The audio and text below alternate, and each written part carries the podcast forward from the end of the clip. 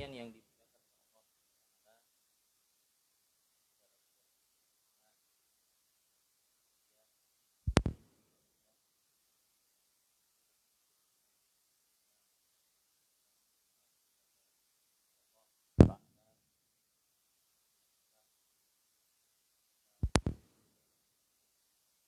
dan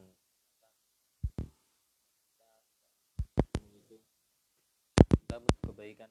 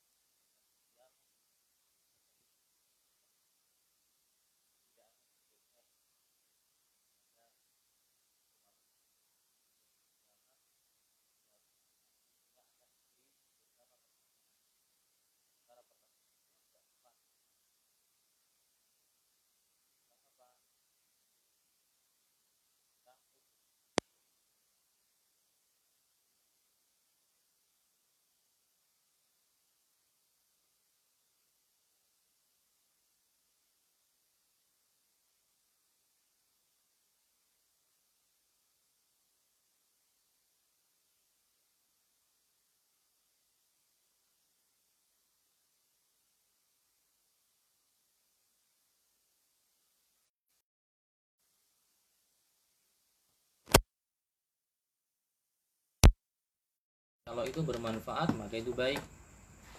Kalau ternyata tidak maka justru pertanyaan tentang umur waktu yang Allah berikan kepada kita tadi kelak akan menjadi bumerang. Yang kedua adalah an syababihi fi ablah. Yang kedua akan ditanya tentang masa mudanya untuk apa dihabiskan.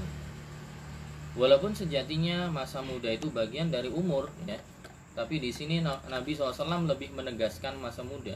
Kenapa? Karena memang masa muda adalah bagian dari umur yang di masa muda itu seseorang bisa meraih apa seorang merealisasikan mewujudkan cita-citanya itu ketika masa muda ketika masih kecil pikirannya belum matang ya belum bisa punya angan-angan apa belum bisa merealisasikannya Adapun masa tua mungkin pikiran sudah matang, angan-angan ada, tapi fisik gak mendukung. Tapi masa muda, seorang mulai pemikirannya matang, fisiknya pun mendukung. Ya. Kalau ternyata itu dihabiskan untuk hal yang sia-sia, sebagaimana kita lihat anak-anak muda sekarang yang mayoritas kalau ditanya mereka muslim, ya, masya Allah aktifnya di TikTok, ya. TikTok ini goyang itu kemudian nongkrong di pinggir jalan dan yang lainnya. Nah, ini tentunya nanti akan termasuk dari hal-hal yang akan dipertanyakan. Yang ketiga adalah ya akan ditanya an malihi min aina tasabah wa fima anfaqah yang ketiga setelah tadi ditanya umurnya masa mudanya kemudian tentang hartanya. Dari mana dia cari? Caranya bagaimana dia mencari? Dengan cara yang halal ataukah tidak kemudian misalnya dia dapat dari cara yang halal diinfakkan untuk apa? Apakah untuk foya-foya saja? Apakah tidak dikeluarkan zakatnya sedekahnya? Itu juga nanti akan ditanya. Yang terakhir adalah an ilmihi fi ma'amil tentang ilmunya diamalkan ataukah tidak? Ya mungkin kita semua kadang tahu hukum ini hukum itu. Ini dibolehkan ini dilarang. Tapi terkadang untuk mengaplikasikannya itu susah. Ya sudah tahu ini dilarang dilanggar. Sudah tahu ini diperintahkan ditinggalkan. Nggak diamalkan. Nah ini semua menjadi peringatan bagi kita semua bahwa justru sebenarnya setiap nikmat yang kita rasakan itu bisa mata pedang yang satu ya bisa satu sisi bisa menjadi pembela kita nanti di akhirat jika kenikmatan itu kita habiskan dengan hal-hal yang baik yang kedua justru bisa jadi bumerang yang bisa malah menjerumuskan kita di yaumul kiamah. Naudzubillah min dzalik. Baik teman-teman sekalian eh, kita lanjutkan pembahasan pembacaan ya. Pembacaan kitab Syarh Sunnah oleh Al-Imamul Muzani. Buku yang bertemakan tentang teologi ya tentang akidah akidah Islam yang dibawakan oleh salah satu murid besar dari Al Imam Syafi'i rahimahullah yaitu beliau Al Imam Al Muzani Al Misri yang mana pada tema kali ini kita akan membacakan tema Al Jannah wan Nar itu surga dan neraka yang mana sejatinya tema ini masih ada kaitannya dengan tema sebelumnya yaitu berkaitan dengan takdir ya, berkaitan dengan takdir. Langsung saja, beliau Al-Imam Al-Muzani mengatakan, "Tsumma khalaqa lil jannati min dzurriyyatihi ahlan fahum bi a'maliha 'amilun." Kemudian Allah Subhanahu wa taala ya, sebelumnya membahas takdir, sebelumnya membahas Nabi Adam alaihissalam penciptaannya, kemudian membahas tentang surga dan neraka. Beliau mengatakan, "Tsumma khalaqa lil jannati min dzurriyyatihi." Kemudian setelahnya Allah menciptakan ya, surga ya dan bagi surga itu Allah ciptakan penduduknya nanti. Allah ciptakan dari surga itu penduduk yang akan menghuni surga dari keturunan ahlan fahum bi a'maliha bi masyiatihi amilun. Mereka nanti yang akan diproyeksikan menjadi penduduk surga ini mereka akan beramal atas kehendak Allah mereka bisa mengamalkan amalan-amalan yang akan mengantarkan mereka ke surga. Amalan mereka ini ya sesuai dengan kehendak Allah Subhanahu wa taala. Wa bi qudratihi wa bi iradatihi yanfudun. Dan mereka melaksanakan sesuai dengan kekuasaan dan kehendak Allah Subhanahu wa taala. Jadi Allah menciptakan surga, nah, menciptakan orang-orang yang nanti akan menjadi penduduk surga dari anak keturunan Nabi Adam. Dan mereka nanti akan mengamalkan atau beramal soleh dengan amalan-amalan yang akan mengantarkan mereka ke surga terikat dengan kehendak Allah SWT. Allah menghendaki itu. Allah menakdirkan itu, mereka beramal dengan amalannya penduduk surga dan nanti endingnya mereka akan masuk surga. Sebagaimana Allah menciptakan penduduk surga, wa khalaqa min dzurriyyatihi nari ahlan. Allah juga menciptakan dari anak keturunan Adam ada penduduk yang nanti akan masuk neraka. Fa khalaqalahum a'yunan la yubsirun. Allah menciptakan untuk mereka ini ya orang-orang yang nanti akan diproyeksikan masuk neraka naudzubillah min dzalik mereka punya mata, diciptakan oleh Allah mata, tapi mereka tidak menggunakannya untuk melihat. La yubusiru nabiha. Maksudnya tidak melihat di sini bukan bahasa hakiki, tapi majazi, kiasan. Maksudnya matanya tidak digunakan untuk melihat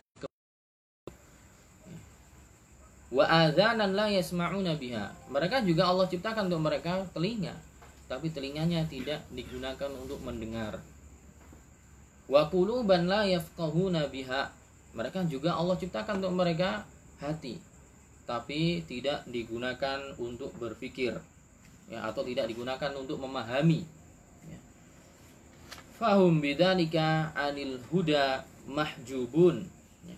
sehingga mereka terhalangi dari mendapatkan petunjuk Allah Subhanahu wa taala wa a'mali ahli nar bisa biki qadrihi ya'malun dan mereka melakukan amalan-amalan atau mereka nanti ketika di dunia mereka mengamalkan amalan-amalan pekerjaan-pekerjaan yang ya itu menjadi sifat kelak nanti mereka akan menjadi penduduk neraka. Maksudnya mereka nanti banyak bermaksiat. Tapi ini semua atas takdir Allah Subhanahu wa taala. Tapi kembali ya kembali ke pembahasan sebelumnya. Orang yang sudah ditentukan nanti masuk surga nanti masuk neraka bukan berarti itu semua Allah yang memaksa mereka untuk jadi penduduk surga atau menjadi penduduk neraka. Karena sejatinya ya itu semua juga atas dasar perilaku dan perbuatan dari si manusia itu sendiri.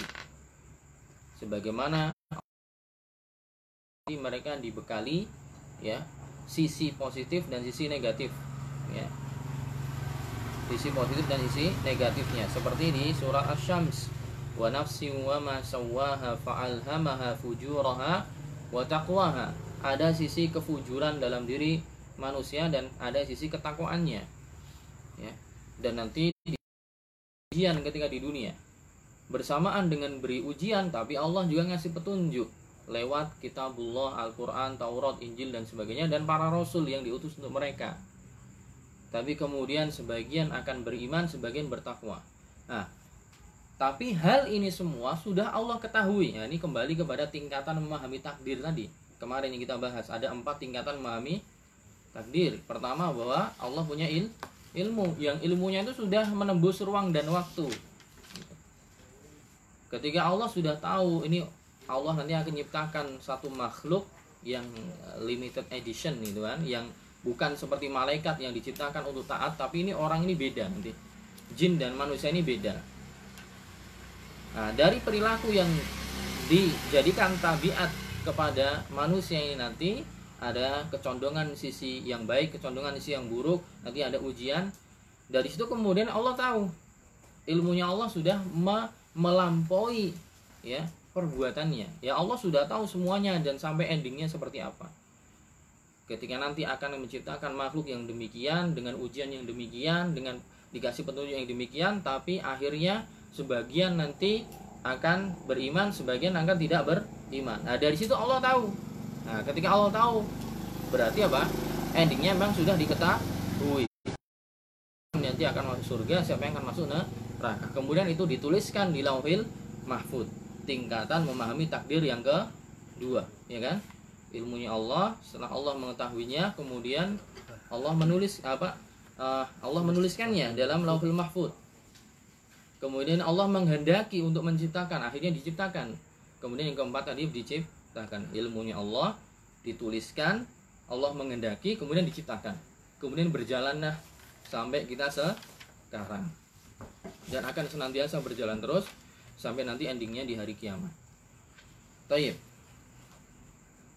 Kita bacakan syarahnya oleh Syekh Ahmad bin Yahya An-Najmi. Beliau mengatakan, Khalaqallahu al-jannata wan nara qabla an yakhluqa adama. Nah, kalau ditanya kapan Allah menciptakan surga dan neraka, maka Allah menciptakan surga dan neraka sebelum Allah menciptakan Nabi Adam.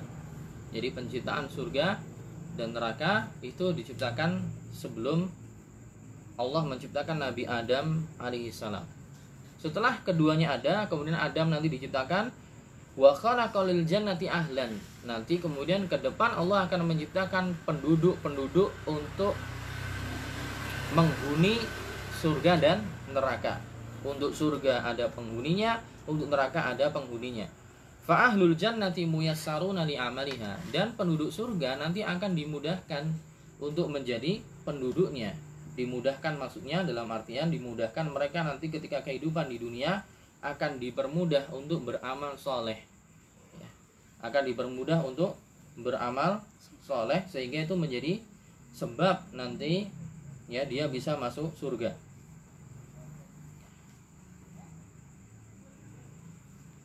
ya sebagaimana misalnya dalam hadis ya dalam hadis riwayat Bukhari dan Muslim ya Nabi SAW mengatakan sungguh ya, bahwa surga dan neraka itu sudah diketahui penduduknya. Di antara saya, kamu, Anda, kalian semua itu sudah ditetapkan siapa yang nanti akan masuk surga, siapa yang masuk neraka. Kemudian para sahabat bertanya, "Ya Rasulullah, afana takil?"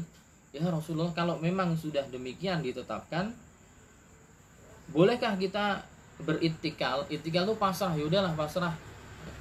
Karena sudah ditentukan ya sebagian masuk neraka sebagian masuk surga ya udah kita pasrah aja nggak usah beramal Rasul mengatakan ya amalu fakullun muyassarun lima khuliqalahu beramallah kalian. Sebab semuanya telah dimudahkan terhadap apa yang diciptakan untuknya. Kita dituntut untuk beramal nanti kita akan dipermudah akan diarahkan sesuai dengan proyeksi nanti akan dimasukkan ke mana. Ya. amma man kana min ahli sa'adah fasayuyassiru li'amali ahli sa'adah. Adapun orang-orang yang nanti akan menjadi penduduk yang berbahagia maksudnya pemilik kebahagiaan maksudnya masuk surga maka dia juga akan dipermudah untuk beramal seperti amalannya orang-orang yang nanti akan masuk surga. Yaitu dia beramal soleh beramal baik mendekatkan diri pada Allah berbuat ketaatan kalau berdosa segera bertobat ya selalu menyertai amal buruk dengan dibarengi dengan amal yang baik sehingga menghapuskan dosa-dosanya bertobat istighfar dia akan dipermudah wa amma man kana min ahli syaqa fasayuyassaru li amali ahli saqawah sebaliknya orang-orang yang akan binasa akan sengsara dia juga akan dipermudah untuk beramal dengan amalannya penduduk yang akan binasa. Nah, kemudian setelahnya Nabi membacakan salah satu ayat ya, ayat di surat Al-Lail. Wa amma man a'ta wattaqa. Adapun orang-orang yang berbagi ya, memberi bersedekah dan dia bertakwa wa saddaqa bil husna dan dia membenarkan balasan yang baik di akhirat itu membenarkan adanya surga fasanu yasiruhu lil yusra maka akan Allah permudah dia untuk ya mendapatkan surga tersebut. Sebaliknya wa amma man bakhila wastaghna orang-orang yang kikir bakhil pelit medit dan istaghna merasa cukup ya. Merasa tidak butuh pertolongan Allah Subhanahu wa taala. Wa kadzdzaba bil husna. Dan mendustakan ya surga. Tidak peduli dengan perkara-perkara akhirat. Fasanu yasiruhu lil usra. Maka Allah akan ya akan mempermudah dia ya dalam kesulitan. Jadi awalnya sejatinya adalah awalnya sejatinya adalah muncul dari diri manusia itu sendiri. Akan muncul dari diri manusia itu sendiri. Dia ingin baik atau dia ingin buruk. Ketika sudah dia mulai ingin baik maka Allah akan sokong. Dia bermu akan dimudahkan dalam kebaikan. Sebaliknya kalau dia ingin buruk maka dia juga akan semakin disimpangkan ya sebagaimana misalnya disebutkan dalam surat Sof ya. disebutkan dalam Sof Allah mengatakan wa idh qala Musa liqaumihi ya qaumi lima tu'dzunani wa qad ta'lamuna anni rasulullahi ilaikum dan ketika Musa mengatakan kepada kaumnya Wahai kaumku, kenapa kalian menyakiti diriku? Padahal kalian tahu bahwa aku adalah utusan Allah untuk kalian. Falamma zaghu azaghallahu qulubahum. Ketika umatnya Musa itu orang-orang Bani Israel mulai menyimpang, semakin mereka disimpangkan oleh Allah Subhanahu wa taala. Jadi, awal mulanya dilihat dari diri kita sendiri. Kita itu ingin patuh enggak gitu. Atau ingin mengingkari kalau ingin patuh Allah akan berikan hidayah, semakin beri petunjuk. Makanya ada istilah hidayah itu dijemput gitu. Ya, hidayah itu dijemput. Kita kita yang welcome dulu gitu. Nah, setelah sudah nerima, maka Allah akan berikan kemudahan. Tapi kalau dari awal kemudian sudah nggak mau mendengarkan, sengaja meninggalkan, sengaja berpaling, akan semakin Allah palingkan dia. Maka seperti yang disampaikan dalam hadis Nabi SAW dalam khutbatul hajah, man yahdihillahu fala mudhillalah Barang siapa yang Allah beri petunjuk tidak ada yang bisa menyesatkannya. Wa man yudlilhu fala hadiyalah. Kalau sudah semakin disimpangkan, disesatkan, enggak akan ada lagi yang bisa memberi petunjuk baginya.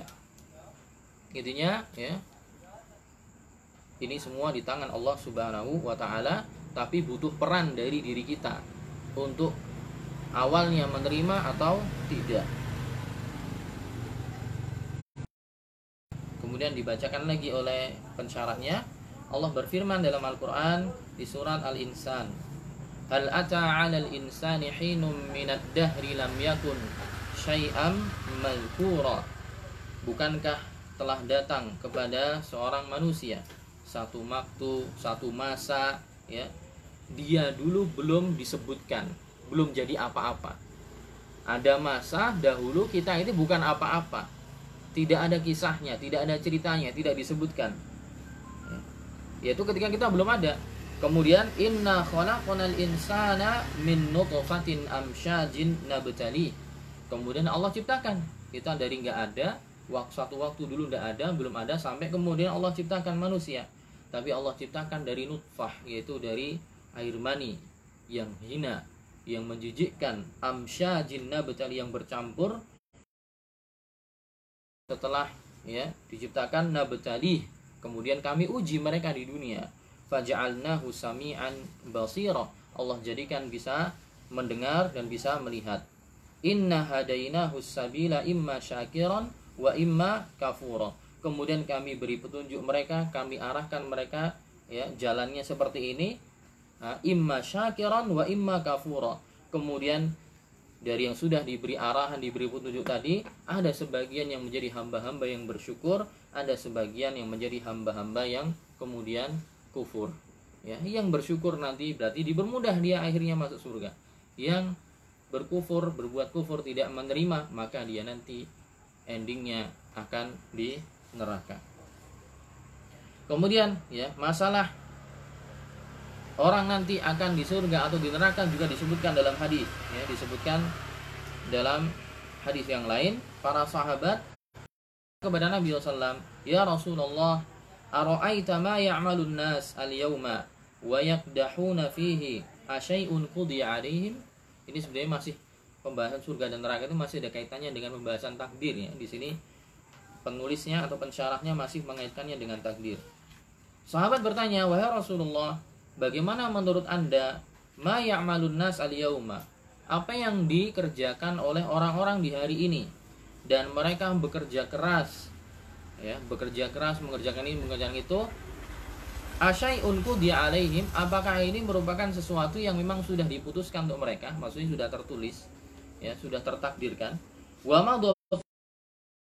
apakah ini sudah takdir yang sudah lampau ditetapkan jauh-jauh hari? au fi ma mimma atahum bihi nabiyuhum ataukah ini adalah ketetapan yang akan baru ditentukan di masa yang akan datang sebagaimana dikabarkan oleh nabi mereka. Wasabatatil hujjah alaihim dan ditetapkan sebagai hujah atas diri mereka. Maksudnya apa yang kita amalkan sekarang ini pekerjaan ini kegiatan ini dan sebagainya apakah ini sudah sesuatu yang memang sejatinya dari dulu sudah ditetapkan sudah ada takdirnya yang lampau ataukah baru ketetapannya itu datang di masa yang akan datang gitu? Atau baru ya, takdirnya itu baru atau memang sejak dulu sudah ada? Nabi mengatakan la bal syai'un qudiya alaihim wa madafihim Justru ini adalah sesuatu yang sudah ditakdirkan kepada mereka dan sudah lampau berlalu atas mereka. Sudah lalu dan lampau atas mereka. Kemudian beliau membaca ayat Quran wa nafsi wa ma sawaha dan demi jiwa ya yang Allah sempurnakan penciptaannya fa'alhamaha fujuraha wa taqwaha. Kemudian Allah ilhamkan di jiwa itu ada sisi fujurnya, keburukannya dan ada sisi ketakwaannya. Fa'ahlul jannah yuyassaruna li'amali ahlil jannah. Maka nanti penduduk surga akan dipermudah untuk mengamalkan amalan bagi penduduk surga itu amal-amal soleh. Wa ahlun nar yuyassaruna li'amali ahlin nar. Sebaliknya penduduk neraka akan dipermudah juga untuk ya mengamalkan amalan-amalan yang nanti akan menggiring mereka ke neraka. Qaulul muallif Syekh Yahya mengatakan si Ahmad bin Yahya An-Najmi mengatakan perkataan muallif yaitu perkataan uh, Al-Imamul Muzani summa khalaqa lil jannah min dzurriyyati itu perkataan beliau Allah menciptakan untuk surga penghuni-penghuni dari keturunannya maksudnya adalah keturunan Nabi Adam itu para manusia. Fahum bi'amaliha bimasyiatihi amilun. Itu mereka nanti dengan amalan-amalan penduduk surga mereka akan bisa melakukan hal itu dengan kehendak Allah Subhanahu wa taala. Sebagaimana sebaliknya untuk penduduk neraka. Dan ini sebenarnya sudah ya, maknanya hampir sama. Kemudian sampai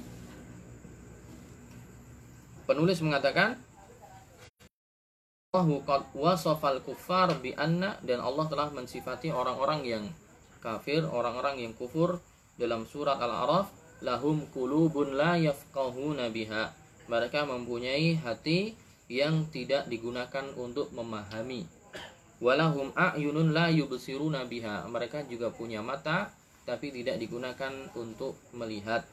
Walahum adhanun la yasma'una biha. Mereka juga punya telinga yang tidak digunakan untuk mendengar.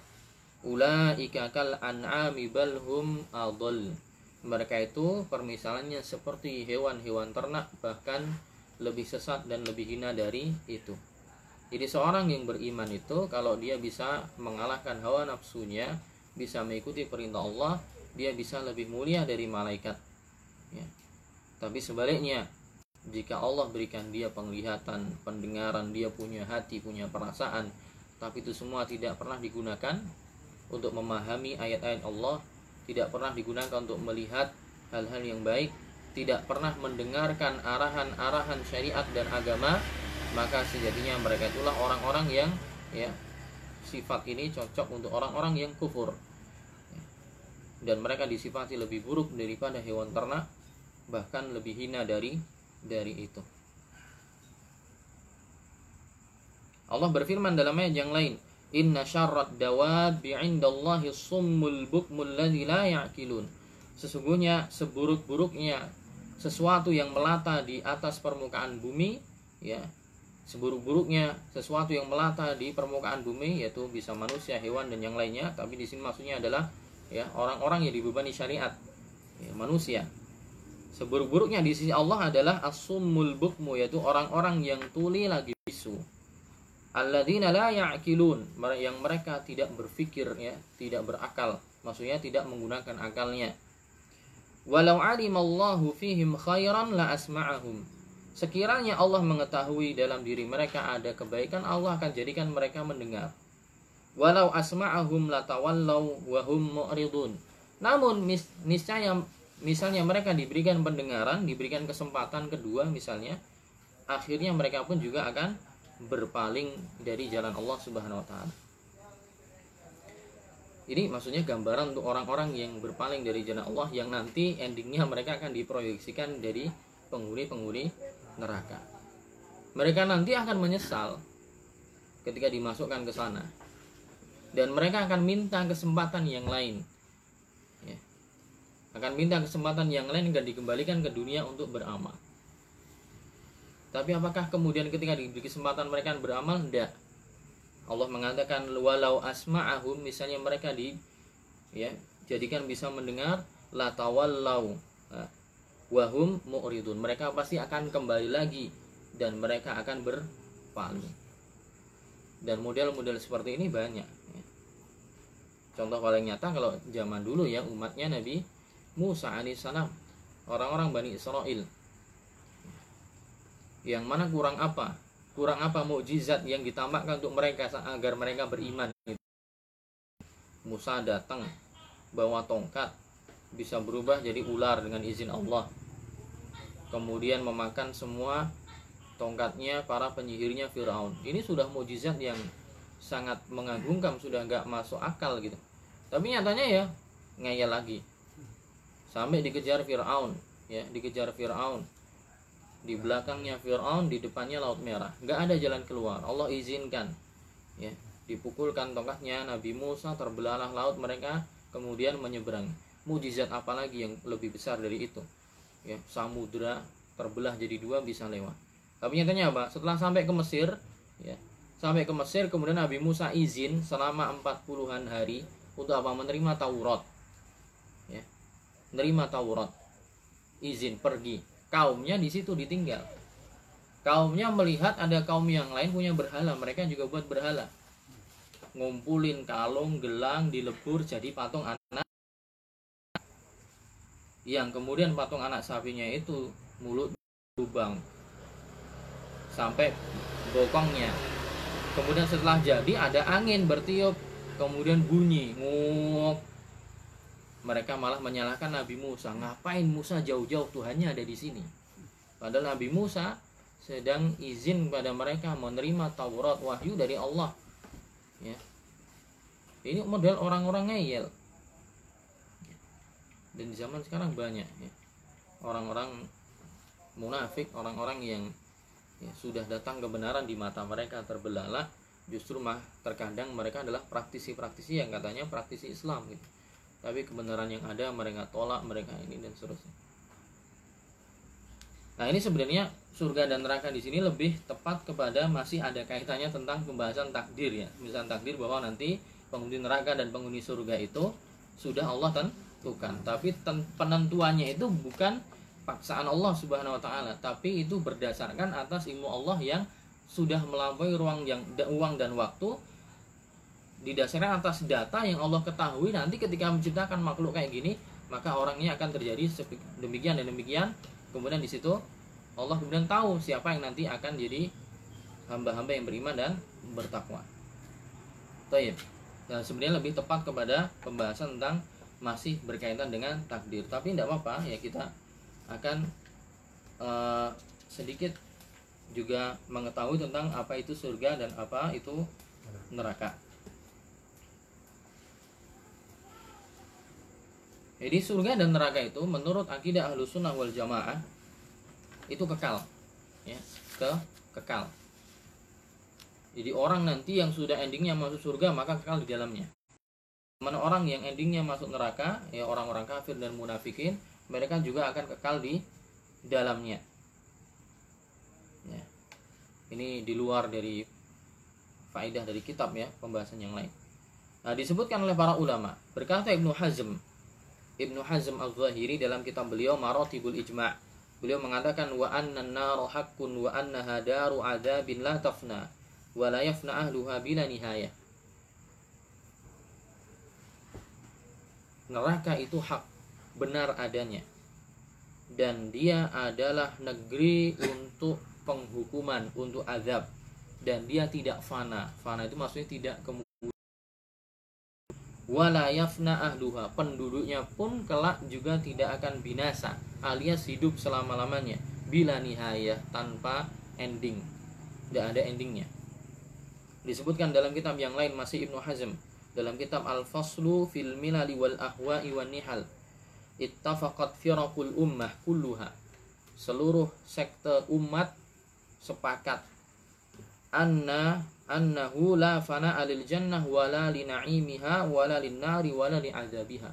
Tidak ada kefanaan tidak ada ya akhiran bagi surga dan kenikmatan yang ada di dalamnya juga bagi neraka dan azab yang ada di dalamnya.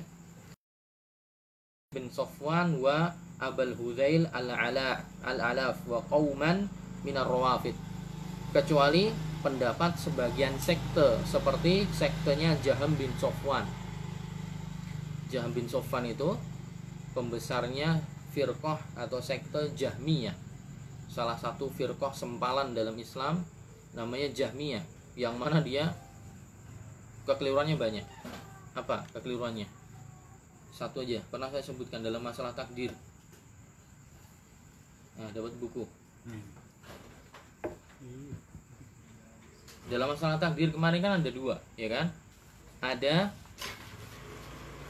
kodariyah ada kodariyah ada jabariyah. Kodariyah adalah orang yang meyakini bahwa Allah hanya menghendaki kebaikan. Jadi yang kebaikan yang ada di dunia ini Allah yang menghendaki dan Allah menciptakan tapi kalau keburukan Allah tidak menghendakinya dan tidak menciptakannya. Maka konsekuensinya berarti ada dua Tuhan ya kan? Tuhan pencipta kebaikan dan keburukan. Nah, ini keliru ya. Ini firqah namanya Qadariyah. Yang kedua firqah Jabariyah yaitu firqah yang mengatakan bahwa takdir itu dipaksakan untuk makhluk. Sehingga makhluk itu tidak punya opsi untuk melakukan satu perbuatan. Tidak punya kebebasan dia. Jadi misalnya ada orang maling itu ya jangan salahkan saya. Allah nakdirkan saya mah maling gitu ada orang mencuri berzina jangan salahkan saya. Allah takdirkan saya berzina. Nah kalau seperti ini berarti kita mengatakan berarti Allah zalim. Padahal Allah mengatakan la yazlimu rabbuka ahada. Allah tidak menzalimi salah seorang pun dari ya umatmu wahai Muhammad. Nah, apa? Allah tidak menzalim salah seorang manusia pun ya. Nah jadi dua-dua ini menyimpang. Qadariyah dan Jabariyah nah salah satu dari dua firqah itu yang satu adalah pengikutnya Jaham bin Sofwan yang mana? Ngacung. Ja? Jabariyah. Sudah punya bukunya ini? Nah dapatnya udah cuma satu. G firqah Jaba Jabariyah. Jabariyah itu hmm. dia pengikutnya Jaham bin Sofwan kalau yang Qadariyah itu Mu'tazilah. Ya Mu'tazilah kelompok pengikutnya Wasil bin Atta ya Wasil bin Atta G jadi semua semua itu sepakat bahwa surga neraka itu Jaham bin Sofwan hmm. dan juga Abul Huzail al-Alaf dan juga sebagian kelompok Rawafid. Rawafid itu Rafidah Syiah. Apa statement mereka? Amma Jaham faqala. Adapun Jaham bin Sofwan atau kelompok Jahmiyah mereka berideologi innal jannah wan nar yafna yafniyani wa yafna ahluha. Mereka meyakini apa? surga dan neraka itu fana. Jadi pada batasan tertentu ya mereka sudah nikmat-nikmat di surga, di azab di neraka nanti Allah akan hilangkan itu. Penduduknya juga hilang. Kalau sampai ada ideologi kayak gini, kira-kira konsekuensinya gimana? Konsekuensinya seluruh manusia nanti apa? Hilang. Oh, kafir gak masalah orang ya. orang nganu kok orang selamanya paling pirang tahun di rampung gitu kan. Ngopo kowe kok zina terus? Ah, santai neraka ora suwe paling delok kok hilang. Batil ya. Mereka meyakini demikian. Bahwa surga neraka itu nanti iya nanti ada. Penduduknya akan dapat akan dapat adab yang di neraka akan juga dapat nikmat. Tapi nanti nggak selama lamanya akan ada endingnya gitu. Wala linnari wala uh, kemudian uh, mana tadi? Wakala Abul Huzail. Adapun yang orang yang lain Abul Huzail bin Alaf mereka dia mengatakan innal jannah wan nar la yafnayan wa la yafna ahluhuma illa anna harakataha harakatahum tafna. Wa yabqauna bi manzilatil jamat la yataharrakun wa hum fi dhalika ahya mutaladzizuna au mu'adzabun ya Kelompok yang kedua yang dari Abu Huzail mereka dia berpendapat bahwa surga dan neraka kekal, tidak hilang. Cuman dalam batas tertentu nanti surga dan neraka penduduknya itu akan membeku. Jadi nggak ada pergerakan lagi. Akhirnya jadi barang apa namanya jadi benda padat. Oh, nggak tahu sampai pemikirannya sampai kayak gini. Intinya jadi nggak ada digebuki lagi itu nggak ada. Oh, nikmat-nikmat nggak ada. Yang dapat bidadari yuk selesai. Udah nggak jadi nikmat-nikmat dengan bidadarinya. Yang diadab pun yuk serambung. Tapi nanti akan ada masa dia akan kemudian jadi benda padat. Ya jamat. Tapi aneh. Kau nabi manzilatil jamat. La yataharrakun mereka nggak bergerak. Wahum fi dzalika ahya. Dan mereka hidup diam nggak bergerak tapi hidup. Mutaladzizuna au mu'adzabun. Tapi walaupun demikian masih merasakan nikmat dan juga sebagian merasakan ada ya gunanya apa gitu sampai seneng seneng. Pokoknya aneh-aneh. Ya. ya ini kalau sudah belajar akidah tingkat lanjutan yang buku-buku paling tidak baca syarah akidah tohawiyah itu dijelaskan situ. Alasannya mereka ada alasannya Wakalat tilka ta'ifah minar rawaf adapun sekelompok rawafid itu orang-orang syiah mengatakan illa ahl ina ahlal jannah yakhrujuna minal jannah wa kadzalika ahlun nar minan nar ila haitsu Allah. Kalau sebagian kelompok Rawafid ya atau kelompok Rafidah ini nah, aneh lagi dia. Dia meyakini bahwa nanti ya penduduk surga yang sudah masuk surga dapat nikmat ya penduduk neraka yang masuk neraka nanti endingnya mereka akan keluar lagi akan keluar lagi cuman waktunya kapan haitsu Allah ketika Allah mengendaki ketika Allah mendaki mereka akhirnya nanti akan dikeluar dikeluarkan. Nah, dan tentu ini batil ya, kelompok-kelompok yang menyimpang dalam masalah yang lain pun mereka memang menyimpang. Nah, tadi apa statement dari Ibnu Hazm. Statement dari yang lainnya uh, misalnya statement Imam At-Tahawi dalam akidah Tahawiyah belum mengatakan wal jannatu wan naru makhluqatan la tafnayan wala tabidan. uh, beliau mengatakan surga dan neraka itu dua makhluk yang tidak fana alias tidak apa namanya uh, tidak binasa wala tabidan dan tidak hilang. Ya akan tetap ada selama-lamanya. Dan ini yang lebih benar. Dan ini pendapat yang benar yang tepat. Dan dalilnya banyak sekali dari Quran dan hadis. Ya dari Quran misalnya Allah mengatakan di surat Al-Bayyinah ya khalidina fiha abada. Kekal di dalamnya selama-lamanya ya ketika ngomongin tentang penduduk apa neraka. Ya innal ladzina kafaru min ahlil kitab wal musyrikina fi nari jahannam khalidina fiha abada. Ya mereka masuk di dalamnya selama-lamanya. Atau firman Allah wa ma hum minha bimukhrajin dan mereka tidak dikeluarkan dari ya nah ini ayatnya yang sedang ngomongin surga atau neraka ini. Tapi ininya tidak dikeluarkan wa minan nar. Dan mereka tidak keluar dari neraka. Surah al-baqarah 167 dan ayat yang lain banyak sekali ya. Hadis yang lain uh, dalil yang lain misalnya dalam hadis.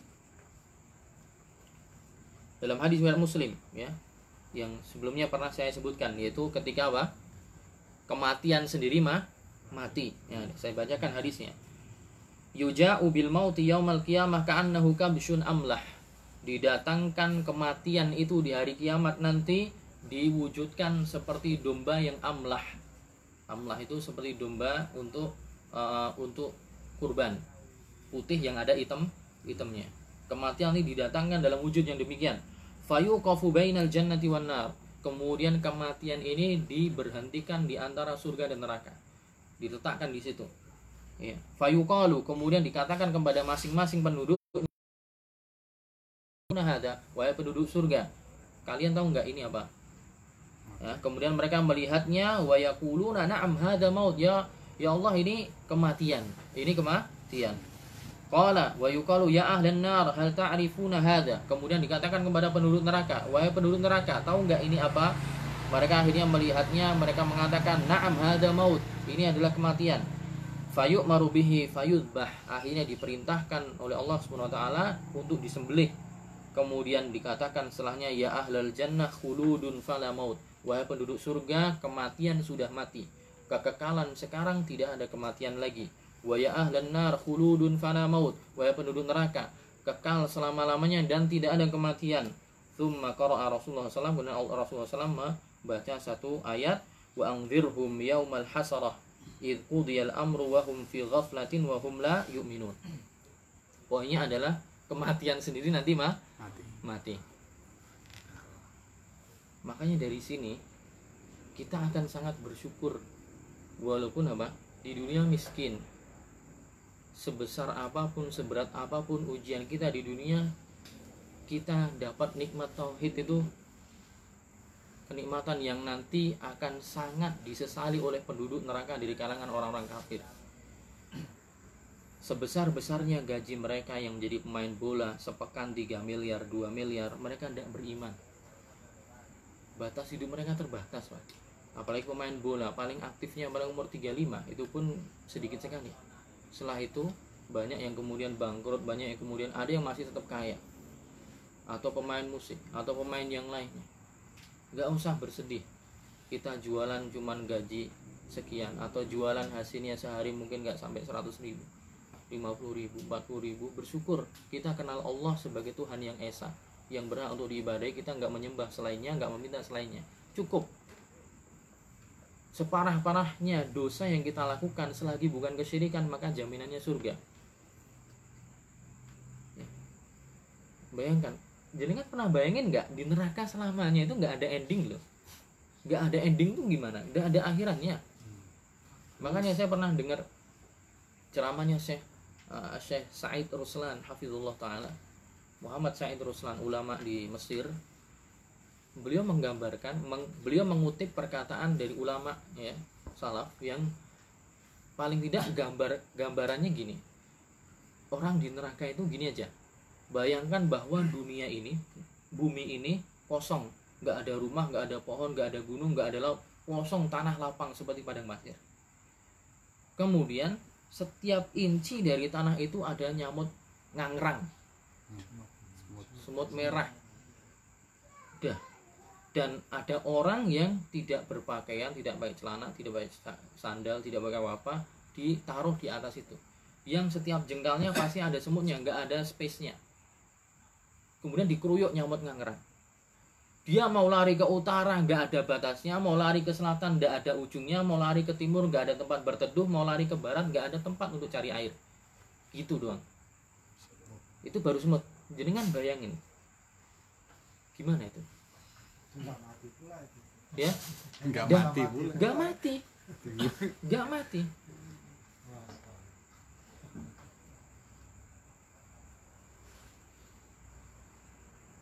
Gimana tuh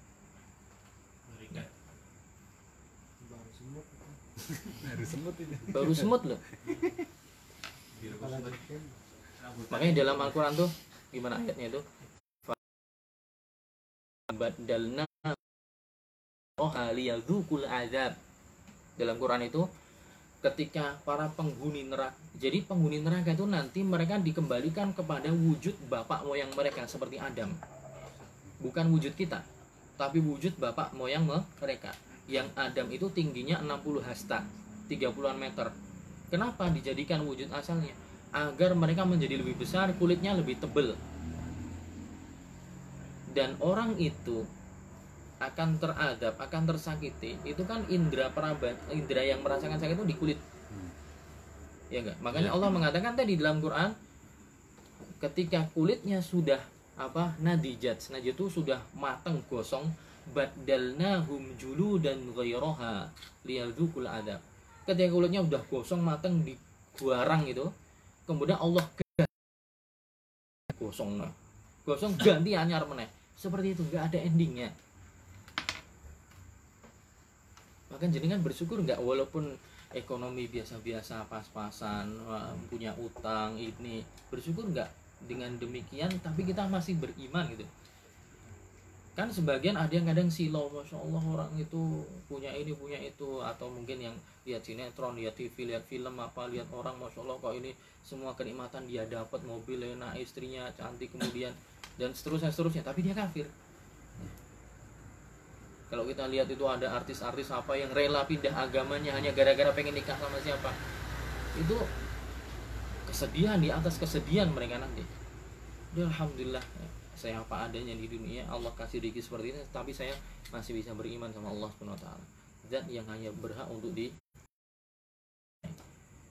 walaupun seseorang nanti oh, kita nggak ingin itu tapi misalnya ada orang sampai punya dosa zina maksiat yang lain selagi bukan syirik endingnya pasti nanti ke surga. Seperti yang pernah saya sampaikan ya.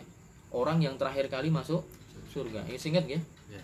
yang mana dia nanti diberikan kenikmatan surga walaupun dia masuk terakhir ya dihayalkan yukhayyalu annaha mal'a. Dihayalkan bagi orang terakhir yang dikeluarkan dari neraka ini dihayalkan surga nanti apa? Udah penuh. Udah penuh. Kemudian dikasih sama Allah Subhanahu wa taala udah kamu tak kasih kenikmatan seperti kenikmatan raja yang ada di dunia. Paling raja paling oke paling keren paling kaya siapa? Kemudian Allah mengatakan walaka mithlahu wa mithlahu wa mithlahu wa mithlahu wa mithlah kamu mendapatkan yang semisalnya semisalnya semisal sampai lima kali. Hmm. ini orang terakhir masuk surga dapat lima kali kekayaan Raja Salman misalnya. Satu kekala- kekayaan Raja Salman udah masya Allah Hmm. seperti apa? Ini lima kali. Dan Allah tidak berhenti sampai di situ. Walaka ashru amsaliha. Dan kamu dari lima kali itu masih 10 kali lipatnya lagi. 50 kali lipat kenikmatan yang dirasakan oleh rajanya di raja yang ada di dunia. Itu orang yang terakhir masuk surga terus yang kalangan syuhada penuntut ilmu ulama nabi rasul orang-orang soleh terus kayak apa kenikmatannya? Maka bersyukurlah walaupun di dunia itu kadang ya, syukur, syukuri ini kenikmatan tauhid kenikmatan tauhid ini kenikmatan yang tiada taranya. Ya. saya dulu zamannya masih senang sepak bola ya Allah kenapa saya dulu nggak lahir di Spanyol sih gitu. Iya, zamannya masih gila bola itu kenapa saya nggak lahir di Brasil gitu nah di sana sekarang udah di pemain Real Madrid gitu kan atau Barcelona tapi alhamdulillah saya di Indonesia walaupun ketemu antum-antum ini tapi itu kenikmatan yang Persiba lah. Iya. Mungkin tuh ya, sebenarnya masih ada banyak, cuman ini udah jam 9. Nanti masalah surga dan neraka kita tambahkan di kesempatan yang lain insya Allah. Tapi bersyukurlah, nikmatilah, bersyukur sama Allah. Kita punya nikmat iman, nikmat Islam, bertauhid pada Allah. Ini sudah jadi langkah awal. Allah akan memudahkan kita semua masuk ke surganya Allah SWT semoga Allah memudahkan kita keluarga kita teman-teman kita sanak saudara kita untuk meniti jalan surga meniti jalannya orang-orang soleh. Dan jangan lupa jangan masuk surga sendiri ya. Jangan masuk surga sendiri. Ajak orang lain ya. Watawasau bil haq watawasau sabr. Ajak orang lain peringatkan mereka ajak dan dengan kesabaran ya. Ketika mengajak mereka kita perlu kesabaran. Semoga Allah mengumpulkan kita kelak di surganya Allah taala sebagaimana Allah mengumpulkan kita di tempat yang mulia ini. Subhanakallahumma bihamdika asyhadu an la ilaha illa anta astaghfiruka wa atubu ilaik. Assalamualaikum warahmatullahi wabarakatuh